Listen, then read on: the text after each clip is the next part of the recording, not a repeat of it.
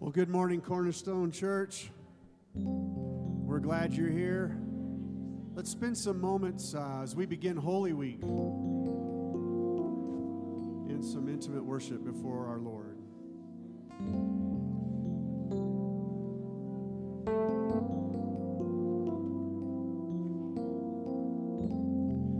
There's nothing worth more that will ever come close.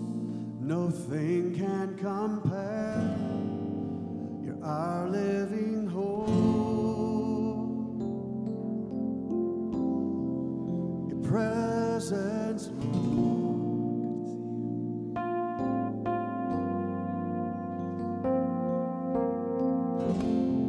And I've tasted and seen of the sweetest of loves, where my heart becomes free and my shame is undone.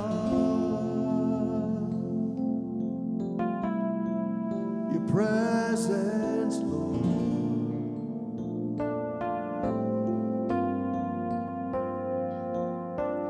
Holy Spirit, you are welcome here. Come flood this place and fill the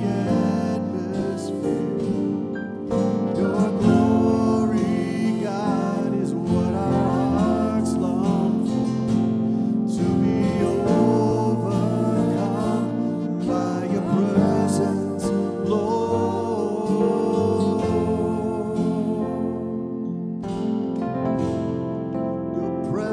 Your presence, Lord. Sing, there's nothing worth more.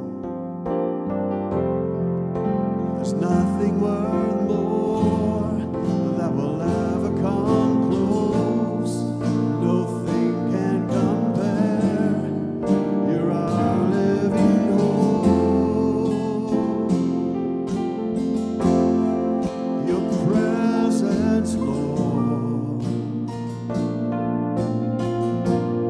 I've tasted and I've seen. And I've tasted and seen sweetest of loves, when my heart becomes free and my shame is undone. Your presence, Lord, and Holy Spirit, you are welcome here. Come flood this place and fill the atmosphere. Your glory, God, is what our hearts long for, to be overcome by your presence, Lord.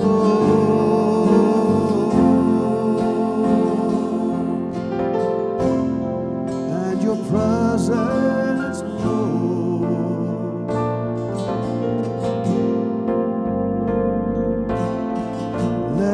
Become more aware of your presence. Let us experience the glory of your goodness. Let us become more aware of your presence. Let us experience the glory of your goodness. Let us become more aware of your presence, Lord. Let us experience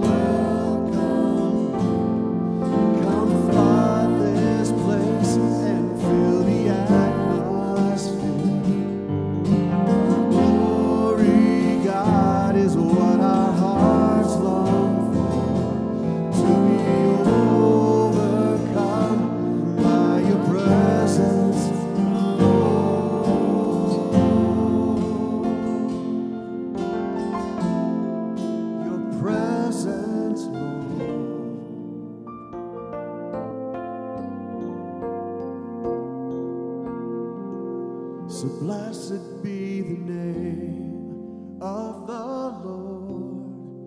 Blessed be your name. Blessed be the name of the Lord. Blessed be your glorious name. Yeah, blessed be the name of the Lord. Blessed be your name. Come on, sing it out now. Blessed be the name of the Lord. Blessed be your glorious name. Blessed be your name in the land that is plentiful, where your streams of abundance flow. Blessed be your name. Blessed be your name. When I'm found in the desert place, though I walk through the wilderness, blessed be your name. Every blessing you pour out, I'll turn back to praise. Darkness closes in, Lord, still I will sing. Come on.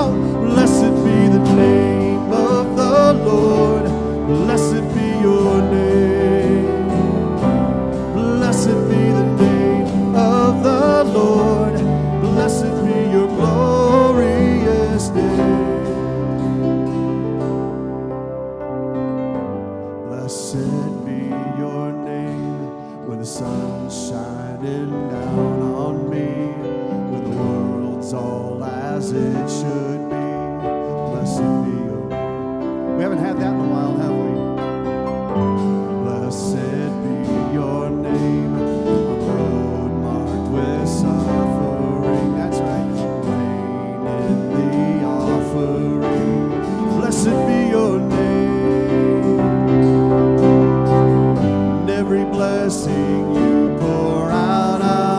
turn back to praise, and when the darkness closes in, Lord, still I will say, blessed be the name of the Lord, blessed be your name, yeah, blessed be the name of the Lord, blessed be the glorious name, sing blessed be the name of the Lord.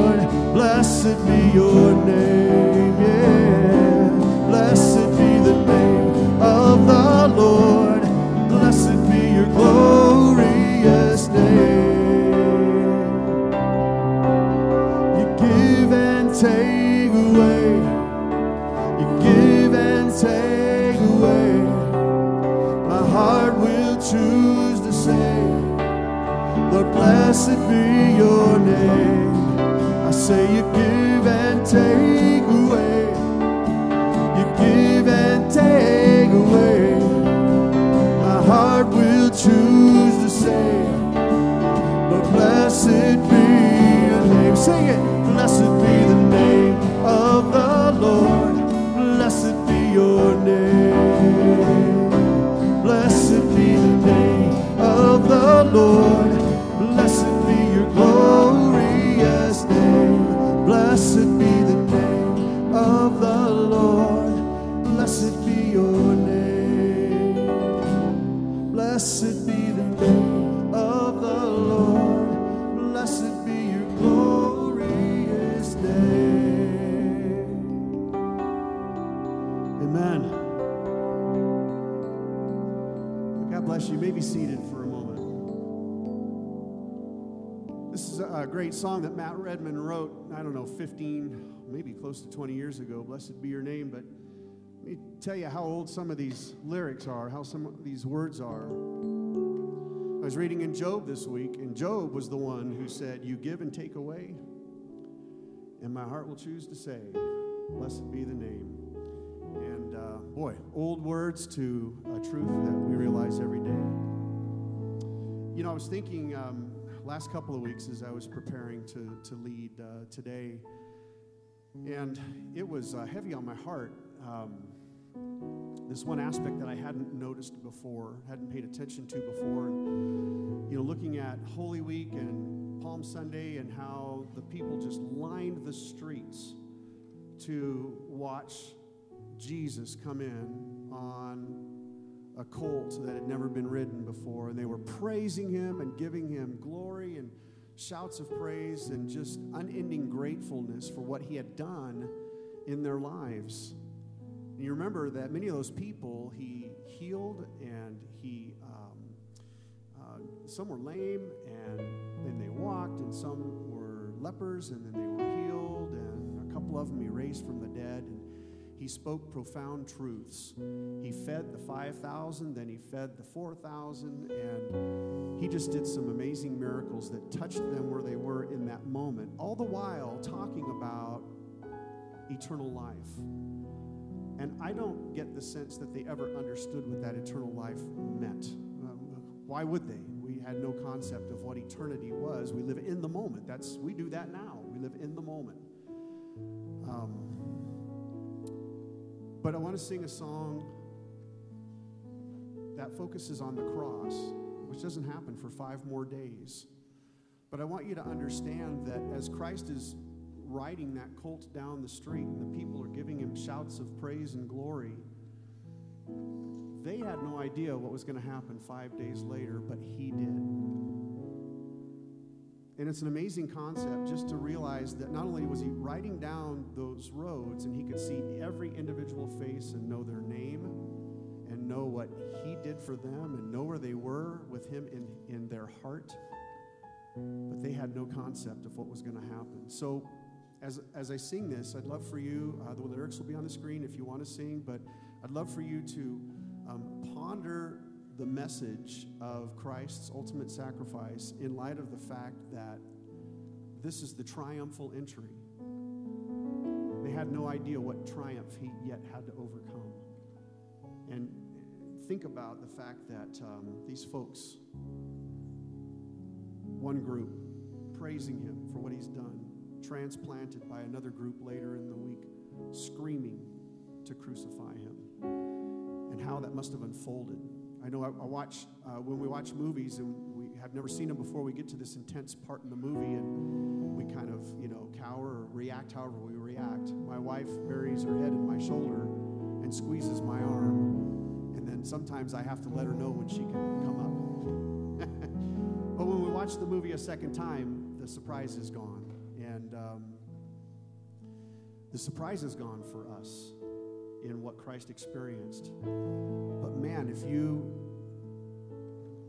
let that surprise just go on by and you not you don't reconcile with the, the gravity of that situation, I think you miss the moment of the impact of what he did, what he was looking at that Sunday as he rode in, and five days later still committed to following through, to giving his life for us.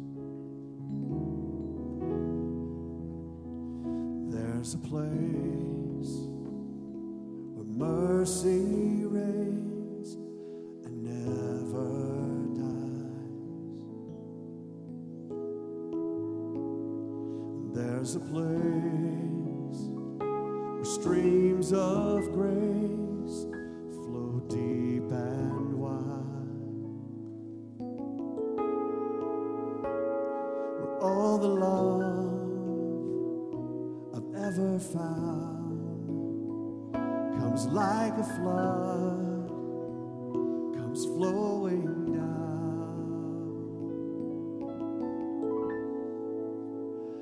At the cross, at the cross, I surrender my life. I'm in awe of you. I'm in awe of you.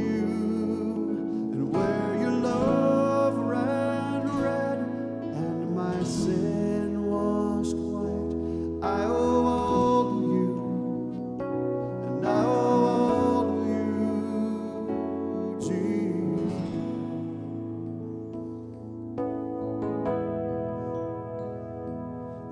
a place.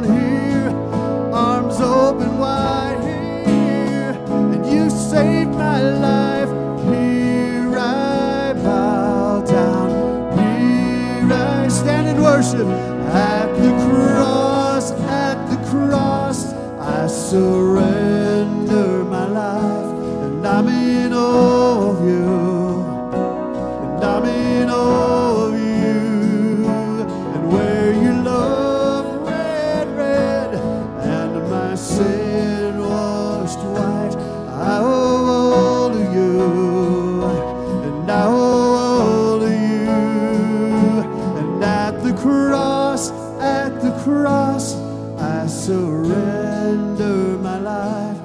I'm in awe of you, and I'm in awe of you, and where you love red, red, and my sin washed white, I owe all to you, and I owe all to you, and I owe all to you, I owe all to you,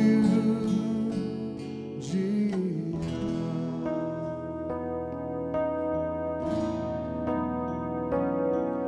How lovely is your dwelling place, O Lord Almighty, for my soul longs and even waits for you.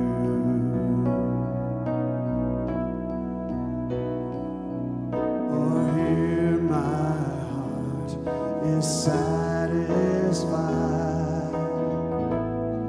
within your presence. I sing beneath the shadow of your wings. Better is one day in your courts. Better is one day in your house. Better is one day in your courts than thousands elsewhere.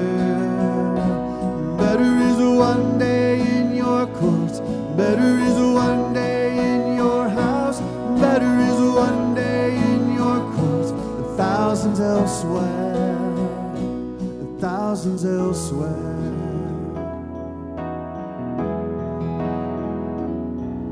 One thing I ask that I would see, to see your beauty, to find you in the place your glory dwells.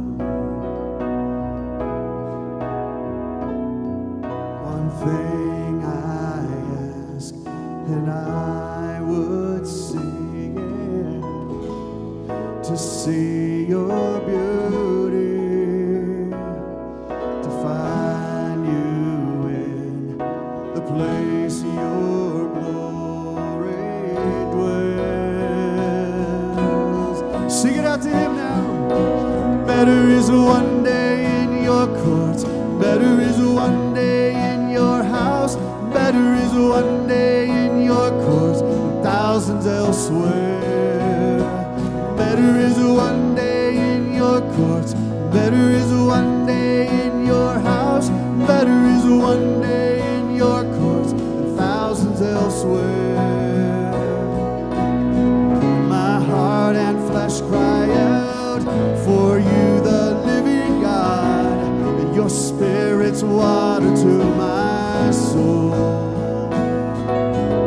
And I've tasted and I've seen, come once again to me, and I will draw near to you. I will draw near to you.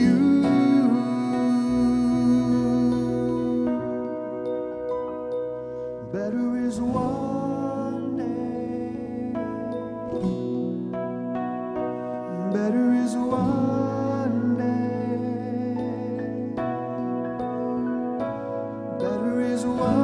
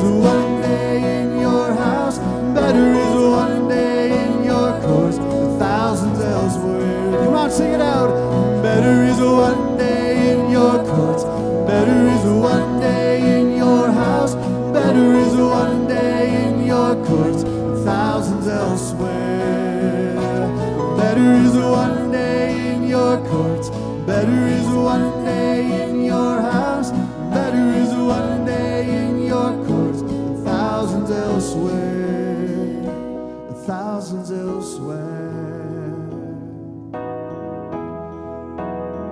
Oh God, I'm so grateful that you followed through our Savior, Lord Jesus Christ, for that sacrifice on the cross. Otherwise, we couldn't look forward to one day in your presence, much less a thousand. But because you came for us, we have that to look forward to, and we're so eternally grateful, Lord. All God's people said, amen. God bless you. You may be seated. Good morning. Easter week. No, no, no. I don't know why I keep saying the word Easter.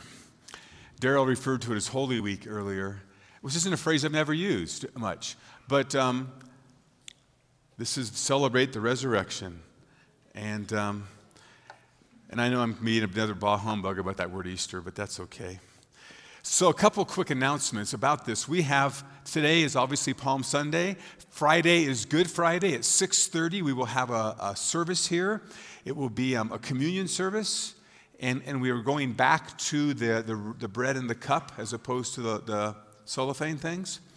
And we'll have people up here handing them out, you know, appropriately um, with safeguards. So please come join us. We're planning a, a very worshipful time. Minimal teaching, more worship, and contemplation on what happened on that day over two thousand years ago. Then Sunday morning, obviously, nine thirty and eleven is our Easter services. We will have, in fact, th- th- this is shareable. I believe you can go on Facebook and share this with your friends, invite them. This year, we're not printing out flyers to hand out because of COVID. People don't want things handed to them necessarily. But we need to, to invite our neighbors and our community to come visit. And th- we have a message on Easter about the resurrection that is the heart of our faith. So, so anyways, with that, also Easter, we have a tradition. I think this is the third year we're going to do it, third year that I know of, where we take family pictures. So Natalie Sachi will be here with her camera. Come all dressed up in your Easter best. It's first come, first served, before and after each service. Well, Natalie will be taking pictures outside most likely.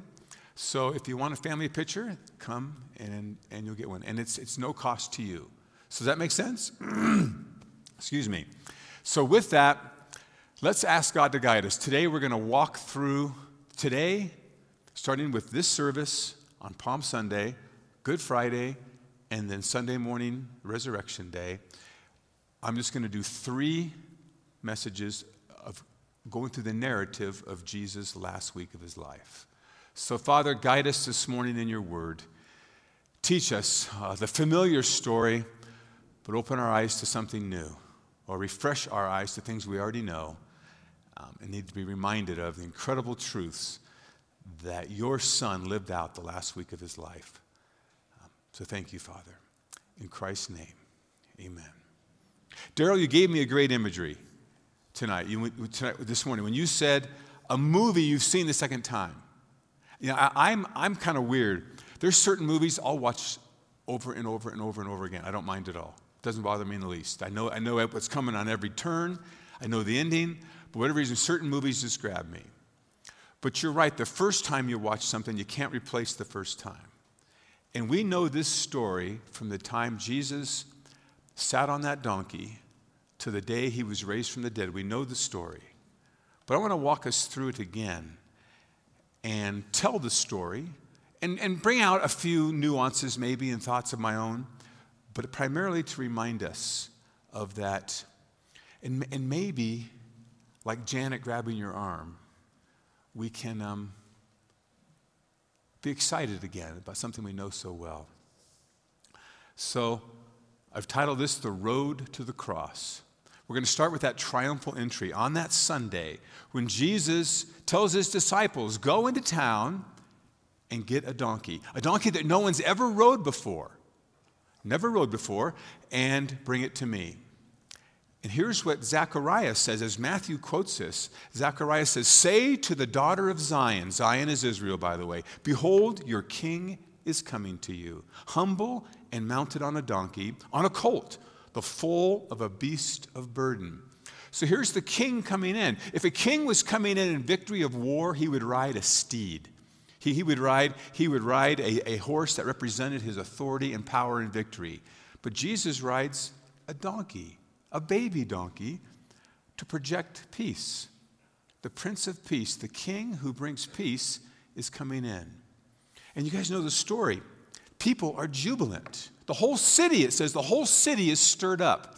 People are putting the palm branches down. That's why children come with palm branches on Palm Sunday. And people are laying their clothes down on the ground for the horse, the, the mule to walk over, just to pave the way for the King. They are jubilant. Listen to Matthew twenty-one, nine to eleven. I'm using Matthew primarily as my text. I'll go, I'll go to John and Luke also. It says, and the crowds went before him, and that followed, the crowds went before him, and that followed him were shouting, Hosanna to the Son of David. Blessed is he who comes in the name of the Lord. Hosanna in the highest.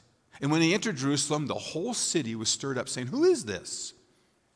And the crowd said, This is the prophet Jesus from Nazareth of Galilee. The imagery here, Hosanna to the Son of David. They've identified him properly. David lived a thousand years before this. But there was a prediction in Second Samuel seven that David, God said to David, David, one of your children is going to sit on the throne forever. And they properly identified the Messiah. The Son of David has come to reign in his Father's throne. Hosanna to the Son. We say Hosanna a lot. Hosanna is like one of those words, hallelujah. We say it a lot. Do you know what it means? Do you know what hallelujah means? I've told you this before. Tell me you remember. It means praise God. It's two words, Hallel, praise, and Yah, short for Yahweh, praise God. Hosanna is a little different. It means save us, O Lord. It's a very shortened phrase. It's kind of like, it's kind of like our phrase, goodbye. It actually comes from God be with you. Did you know that? When we say goodbye to each other, it's a shortened phrase of an old English, God be with you. Hosanna is a shortened phrase of save us, O Lord. So it was, it was a kind of a phrase the Israelites would use in distress. They'd call out, Hosanna, save us, O Lord. And it became just kind of a frozen phrase of worship. So they're crying out here, Hosanna to the Son of David. Son of David, save us. It's time. Our Messiah has come. There's excitement. They are stirred up, except for the religious leaders. They're not happy at all. They're not happy at all. Jesus, as he approaches the city, he stops. And it says he looks at the city and he weeps over the city. He weeps over the city because he knows what's going to happen in the next five days. They're going to reject him. He enters the temple and he drives out all the money changers. So just get, get the scene in your head. This is Passover week. This is Passover week. Thousands and thousands of Israelites, Jewish people, are coming from all over the Mediterranean world because Passover is one of three holidays every Jewish male had to come to Jerusalem to make an offering. Well, when you have to travel hundreds and hundreds of miles to come, as the law required you to, to Jerusalem to make an offering, you can't necessarily bring with you that lamb or that bull to sacrifice. So when you get there, you take your money that you have from your community, which is not the money they used in Israel, and you do it to a money changer. And the money changer would take it and, and change it from the foreign, the foreign dollar into the local dollar, and they'd rip you off. Then you took the local money and you went over to the animal, people selling animals, and you would buy your sacrifice. And guess what they'd probably do? They'd rip you off. And Jesus, so th- by the way, The, the practice of changing money and selling sacrifices is not evil. It's the attitude of the people doing it that ticks Jesus off. And he comes in and he takes that whip. In fact, the Gospel of John tells us that Jesus comes in and he braids the whip. So this isn't Jesus losing his temper and flying off the handle. This is Jesus deliberately sitting down, braiding a whip, and saying, I'm putting an end to this right now. He said, it is written, my house shall be a house of prayer, but you have made it into a den of robbers. He overturns the table money changers. Coins go everywhere. He opens the cages, lets birds out. He chases the other animals away, and, and the people freak, and they all run from him. Then it's interesting. It says that immediately then, immediately, he began to heal the lame and the sick. So if the temple was a house of prayer, the temple was a place to come and meet God, Jesus then ministers to the least of these who are there to meet God. Now listen, I mentioned before that the religious leaders were not happy. Listen to Matthew twenty-one fifteen. And when the chief priests and the scribes saw, and this, this is what it said, saw the wonderful things that he did, and the children crying out in the temple, Hosanna to the Son of David, they were indignant. You gotta, you gotta, you gotta let that sink in. They see the wonderful things he's doing, healing people. They know it. They have no explanation for it. And they hear the children in jubilance. Blessed is, this is the Son of David. Our Messiah has come. And instead of joining in the excitement, they are indignant. Luke tells us, and some of the Pharisees in the crowd said to him, Teacher, rebuke your disciples for saying, Blessed is he who comes in the name of the Lord. And Jesus answered, I tell you, if these were silent, the very stones would cry out. Jesus will have his glory, whether from his disciples, for children, or if everyone is silent, from the rocks themselves. Now, Darryl had mentioned a minute ago that this crowd that is excited for Jesus is replaced by a crowd that is not so excited about Jesus. And I, I want you to think from this transition. And the scriptures tell us that the whole city is excited. Then we're going to see all the people yelled, Crucify him. So from blessed is he who comes in the name of the Lord to crucify him.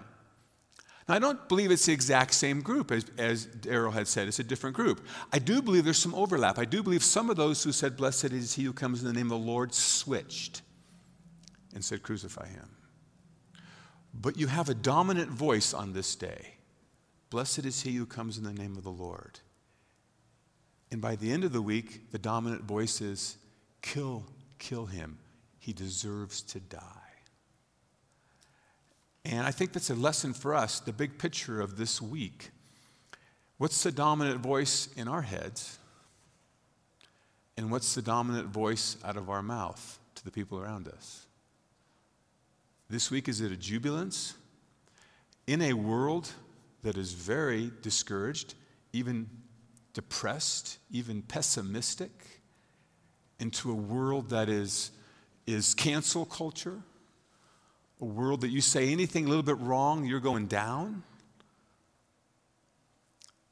Or is the voice in our head, and I mean that in the best sense, the Holy Spirit, and the voice outside of our, coming out of our mouths is the voice that says, no matter what the world throws at me, I'm going to say, blessed is he who comes in the name of the Lord.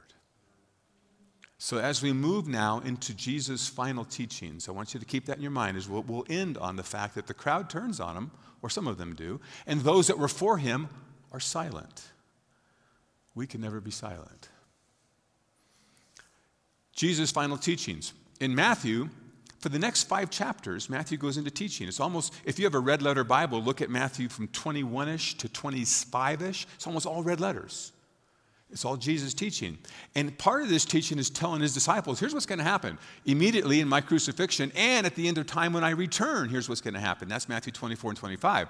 But there's also in this time, twenty-two and twenty-three, Jesus is speaking against the religious leaders. He's taking them to task. It's, it's almost, and I said this once before, and, and some of you didn't like this, but I, I really believe it. I think Jesus is baiting them. I think Jesus is baiting the religious leaders. I think he's, he's saying to them, he's taunting them. So you're against me, are you? I'm going to give you more reason to be against me. Now, you, you read it and see if I, I'm misunderstanding that. But Jesus tells a parable in the midst of this, the parable of the landowner. He had a vineyard. This landowner had a vineyard. And he, he raises his beautiful vineyard up. And so that's a picture of Israel. And then he gives the vineyard to vine growers. He gives it to, to, to take care of the vineyard. So the leadership of Israel. Then it says that this, vine, this, this vineyard owner sends his servants back, these are the prophets, to tell the, you know, hey, give some of the share to me. I, I own this place. glory. And what do they do?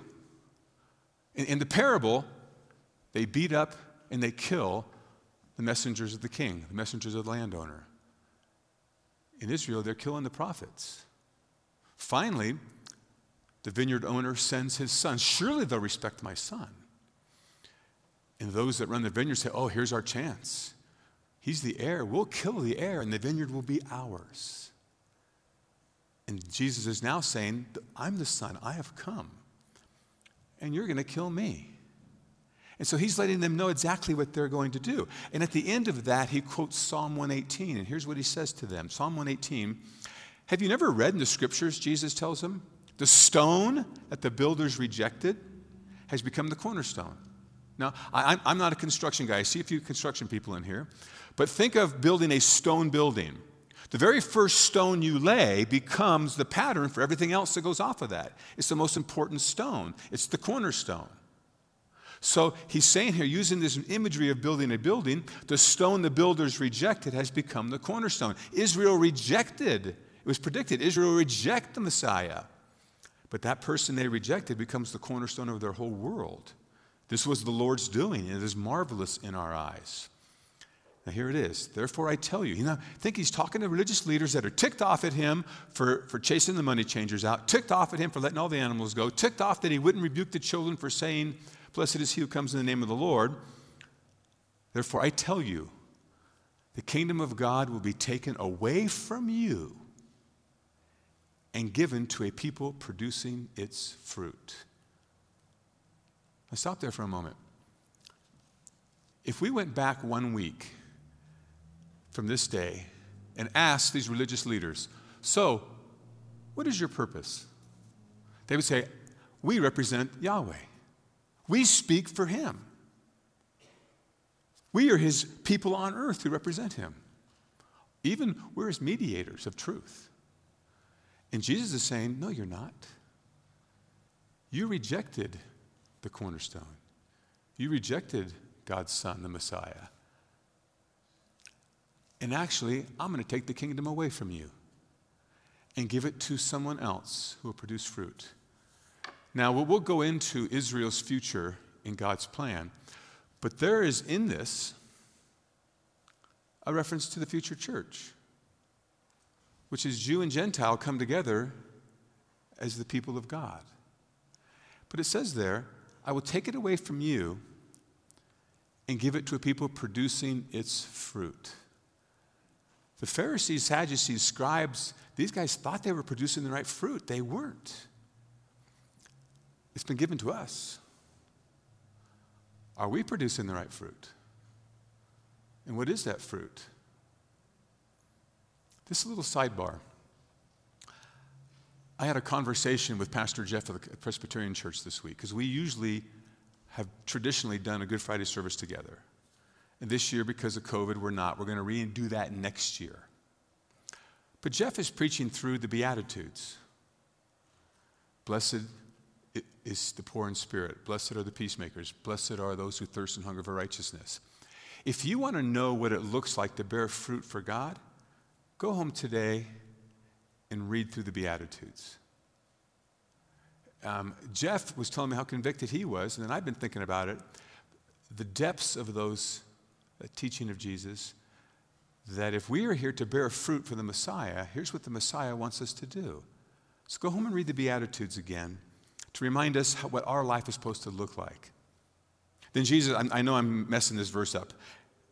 And, verse forty-four, and the one who falls on this stone, that's the cornerstone, will be broken to pieces. And when it falls on anyone, it will crush him.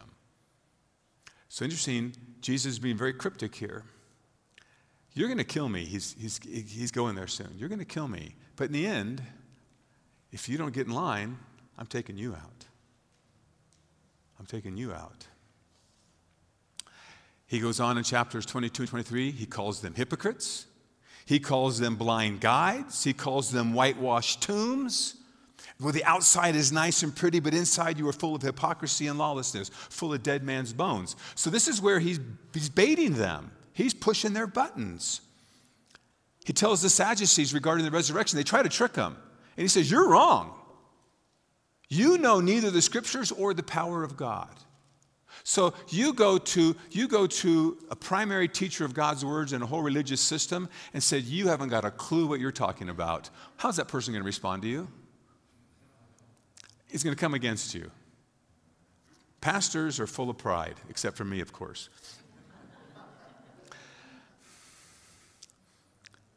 Woe to you, scribes and Pharisees, you are hypocrites.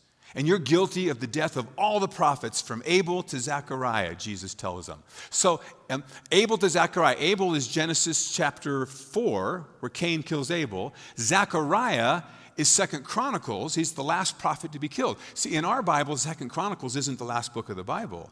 Malachi is. But in the Jewish Bible, Second Chronicles is the last book of their Bible. So Jesus is saying from the first book of your Bible to the last book of your Bible, all the prophets that came to Israel that God sent, you killed them. And Jesus is saying to them, and you are personally responsible for all of them. Well, he ends that chapter with a lament. Chapter twenty-three, after he spends the whole chapter taking the Pharisees and scribes to task. This is caught, forgive me. He says this. This is the heart of our Savior. O Jerusalem, Jerusalem, the city that kills the prophets and stones those who are sent to it. How often would I have gathered your children together as a hen gathers her brood under her wing, and you were not willing.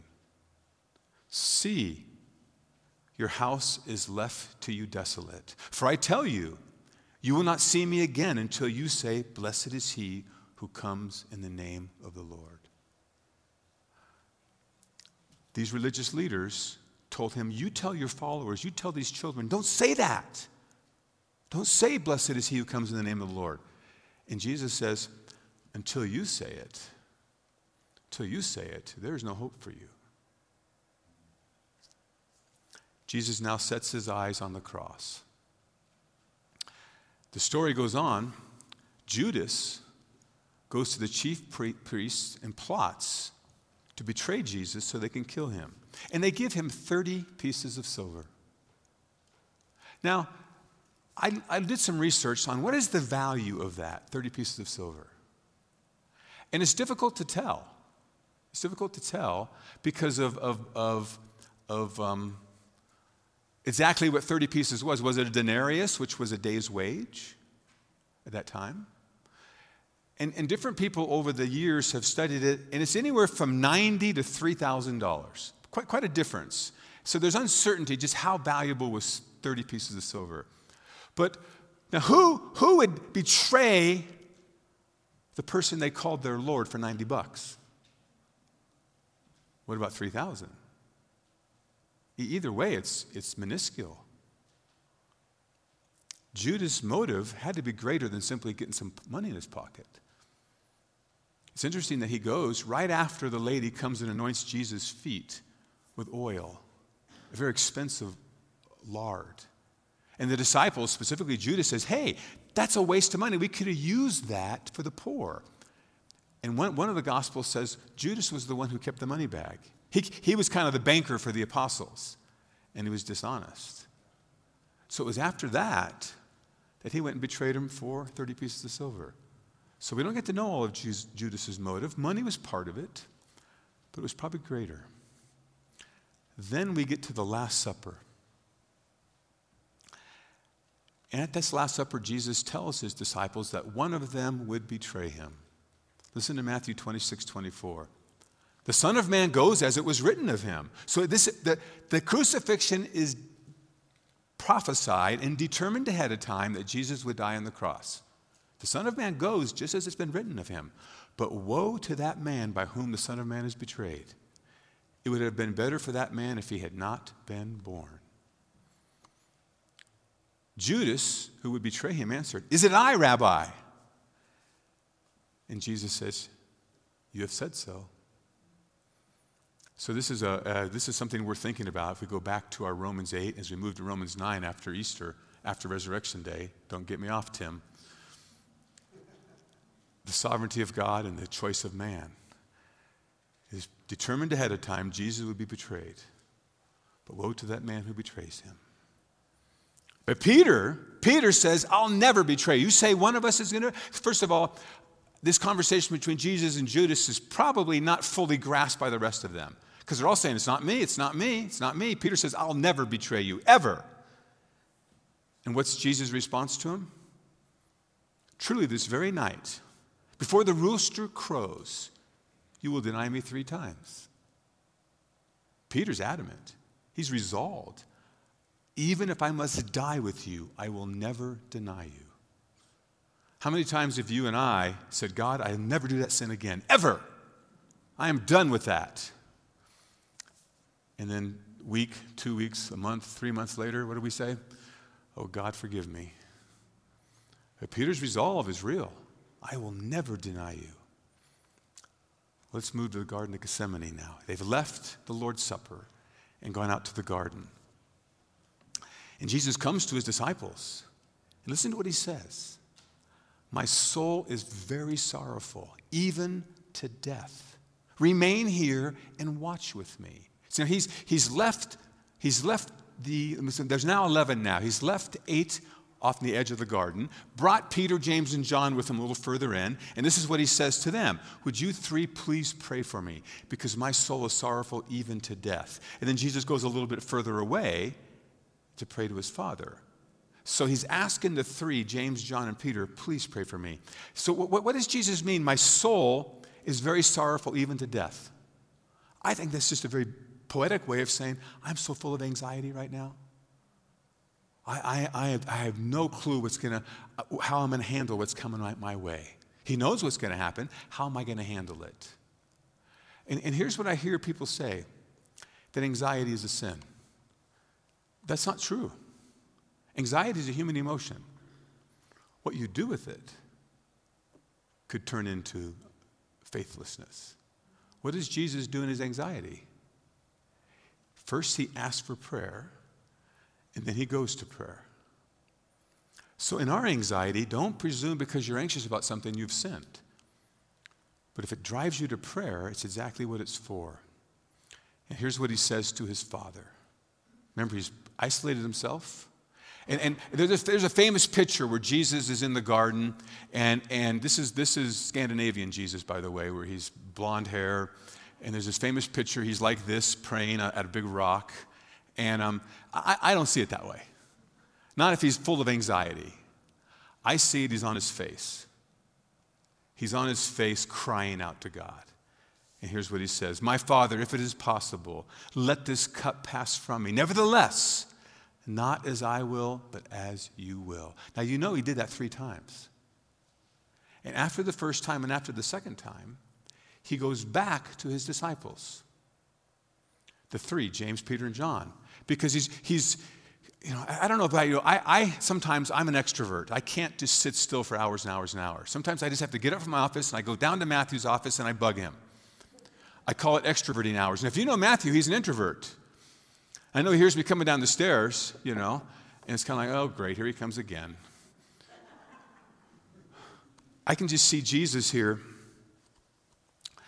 so full of anxiety, he can't stay still. He'd asked his closest disciples, pray for me. So he's going back. Are you still praying?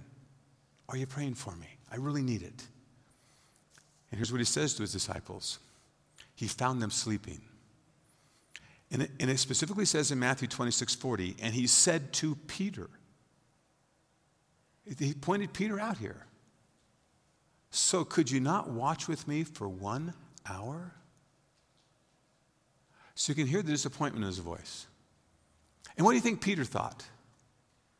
Oh, I'm sorry, Lord, I'm sorry. I'll, we'll do better, we'll do better. We'll stay awake this time. And Jesus says, watch and pray that you may not enter into temptation. The spirit indeed, indeed is willing, but the flesh is weak. But he's talking specifically to Peter. I never noticed that before till this week. Peter's the one who said what? I'll die with you. I don't care what comes against me. I will die with you. And, Peter, and Jesus told him, no, you won't. You will deny me today. So you can imagine Peter's resolve is starting to wear down here. He couldn't even stay awake for an hour. Now, Judas's betrayal. Judas approaches Jesus with the soldiers, and he told them, here's the sign. The one that I kiss is the one you are to arrest. Now, there's always arguments. Are these soldiers Roman soldiers or the Jewish temple guards? And I don't think we can be truly definitive. This would suggest, though, that they're not the Jewish temple guards, because the Jewish temple guards know who Jesus is. He's been coming in that temple for three years. If Judas has to tell the guards, the one I kiss, because if it's the Roman soldiers, they don't necessarily know who Jesus is. So that, that, that's one of my, um, um, I, I'm somewhat, somewhat convinced of that. These are Roman soldiers. The one I kiss, arrest him. And Jesus, in Luke, says this, Judas, would you betray the Son of Man with a kiss? Matthew says, friend, do what you came to do. Then they came up and laid hands on Jesus and seized him. So, now, to us, a kiss is not what a kiss is to them. It's always, it's, no, it's not true. It's always a, uh, it's always a expression of endearment, expression of love, expression of, of, of deep friendship. In fact, the word kiss is related to the word friend. But here's the difference we don't see in English. In Matthew twenty-six fifty, when Jesus said, friend, do what you came to do, he uses a different word for friend there. Now stay with me for a moment. Listen to what Jesus says in John about the disciples being his friends. He says, John fifteen fourteen, you are my friends if you do what I command you. The friends there is the word philos. The word kiss is phile. So what do you do to a true friend? You kiss him. Judas comes up and kisses Jesus, and Jesus says, friend. Uses an entirely different word for friend. Our English translations, all of them translated as friend. I looked at all of them. I looked at ten of them. And, but we don't know from the Greek, it's a different word. It's a word that you would actually use to address someone whose name you don't even know. Friend.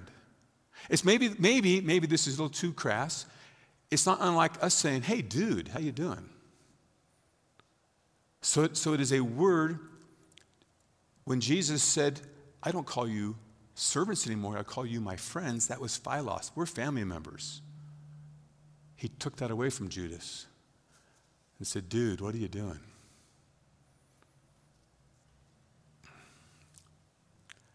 Now, Peter had committed, I'll die with you, Jesus. He pulls out his sword and he swings.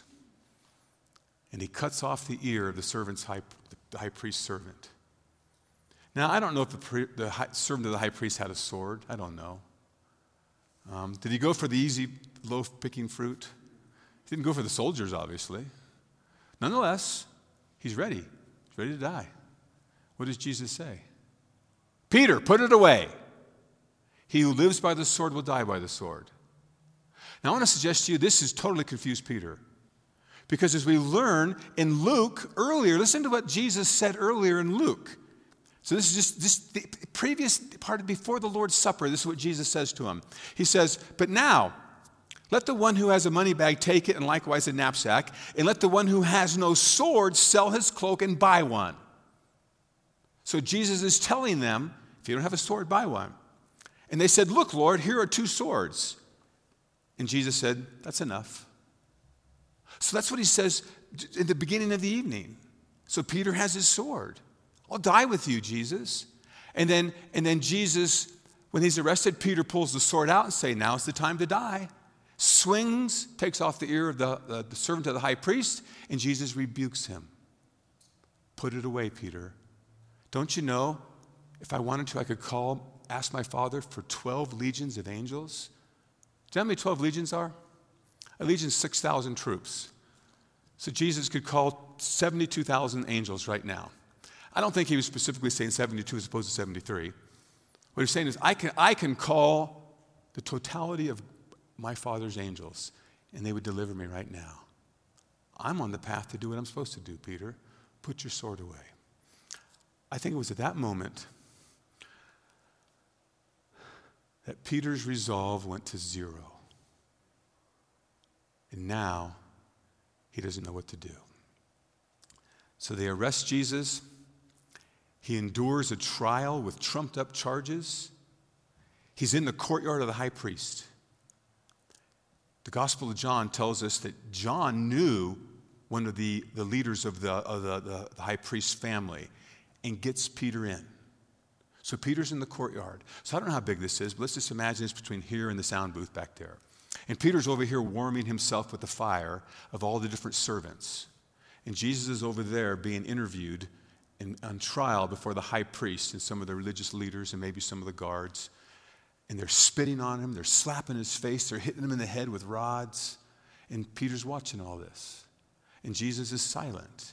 And he's not defending himself. And Peter's watching it all.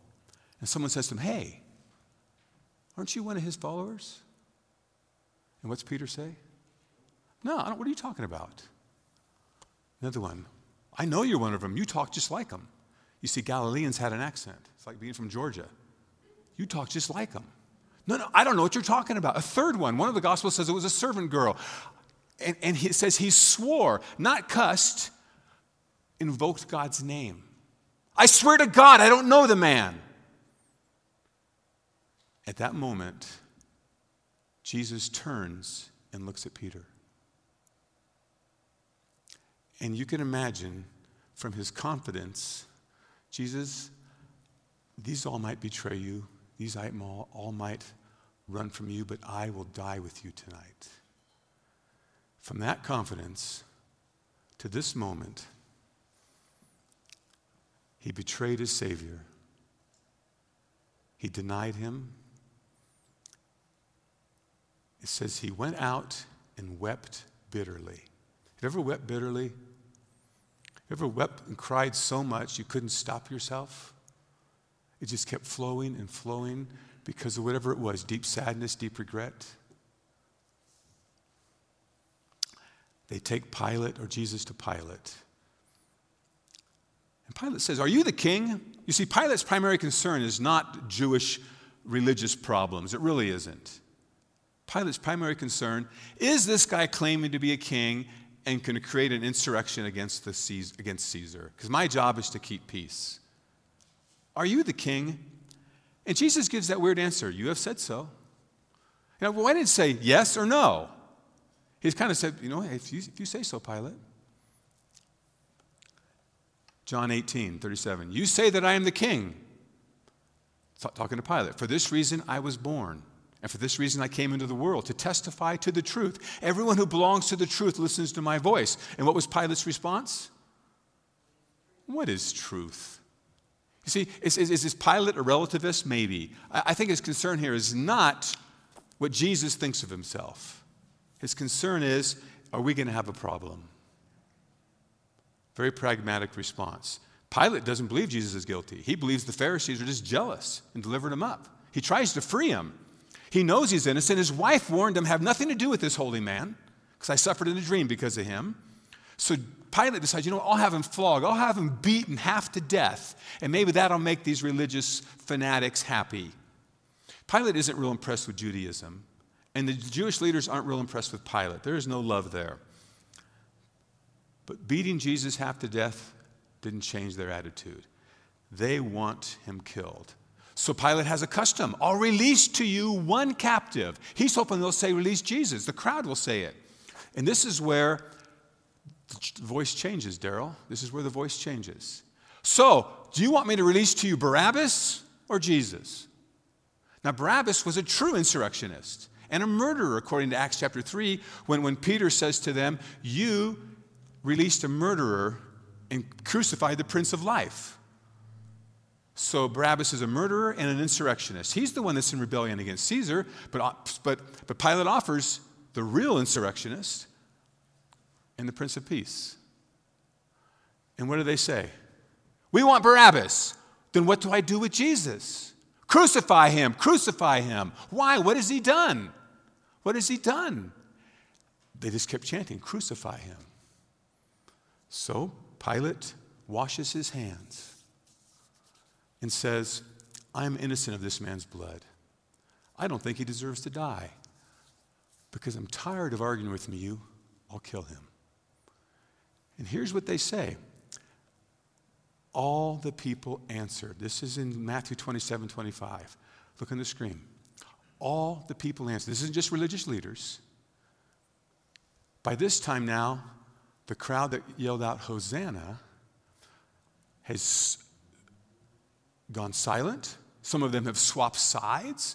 And now the cried, the crowd is saying, his blood be upon us and on our children. Let that sink in for a moment. We acknowledge that we're going to kill an innocent man, but he needs to die.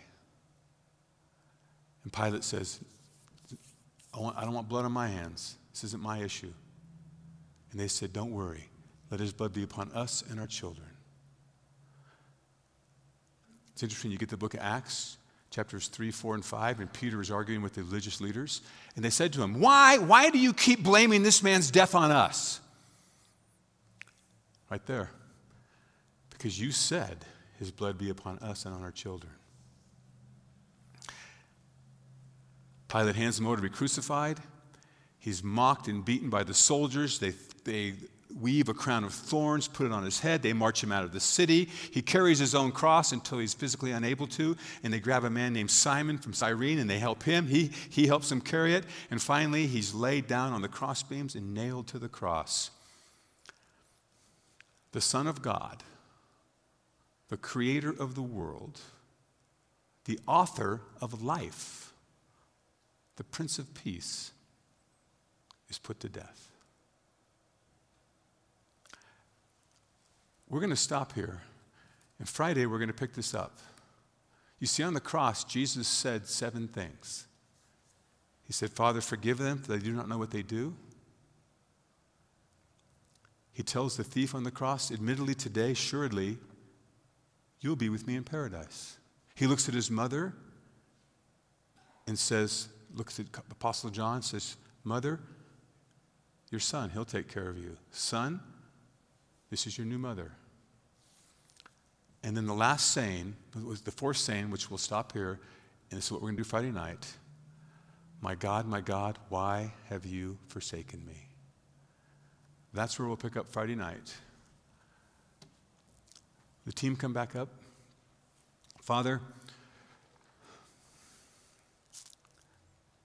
thank you for your word.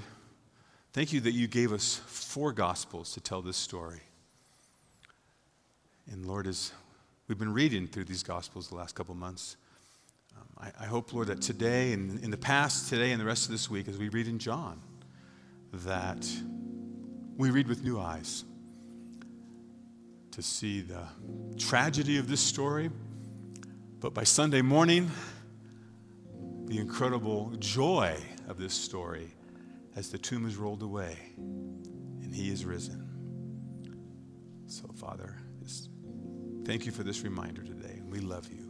In Christ's name, amen. I invite you to remain seated as I sing this song of victory. We have heard the trumpet sound. Jesus saves, Jesus saves. Spread the tidings all around. Jesus saves, Jesus saves. Bear the news to every land. Climb the steeps and cross the ways. Onward 'tis our Lord's command. Jesus saves, Jesus saves.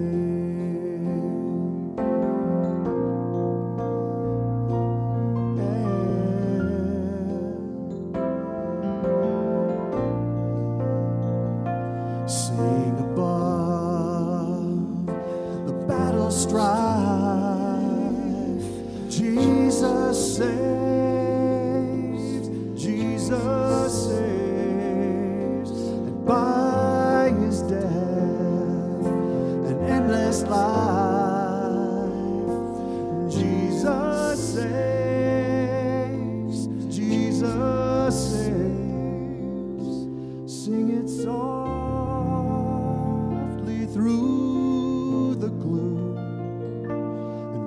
the heart for mercy craves. Sing in triumph of the tomb. Jesus saves. Jesus saves. Ooh, give the winds a mighty voice. Jesus saves. Jesus saves. And let the nations now rejoice. Jesus saves. Saves, shout salvation, full and free. Highest hills and deepest caves. This our song of victory.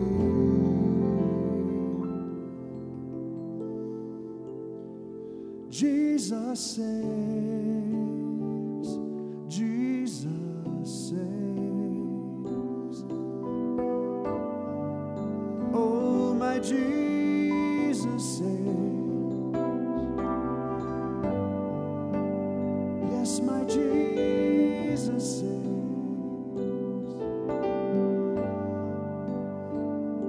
Jesus saves.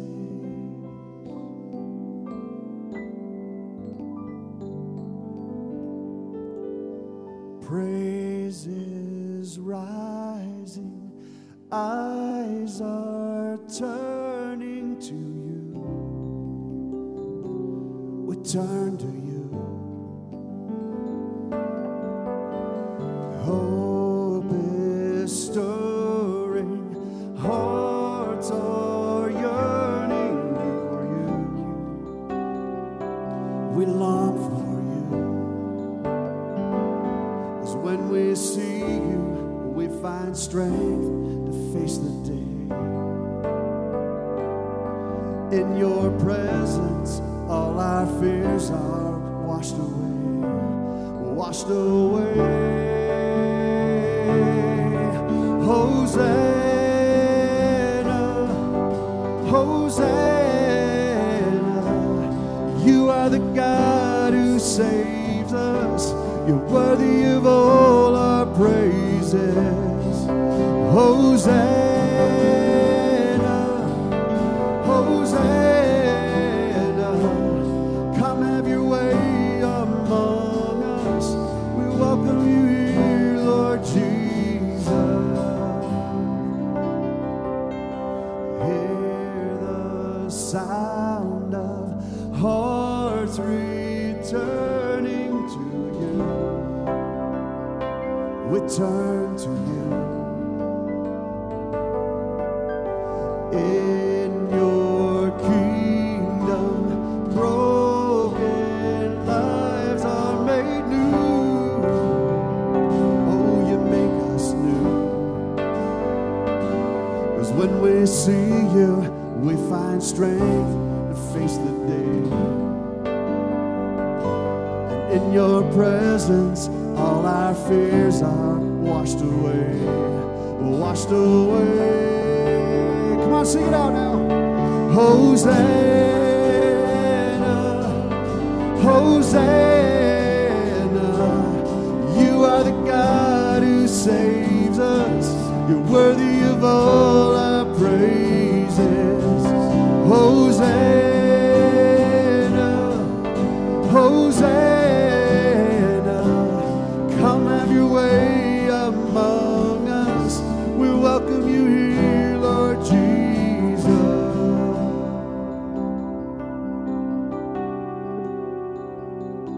Because when we see you, we find strength to face the day. And in your presence, all our fears are washed away. Sing those words again. Because when we see you, we find strength to face the day. Hallelujah. Because in your presence, all our fears are washed away. washed away. Come on now. Hosanna, Hosanna, you are the God who saves us. You're worthy of all our praises. Hosanna, Hosanna,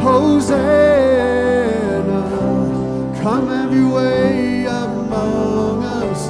We welcome you here, Lord Jesus. Let's sing it one more time. Hosanna, Hosanna, you are the God who saves. You're worthy of all our praises.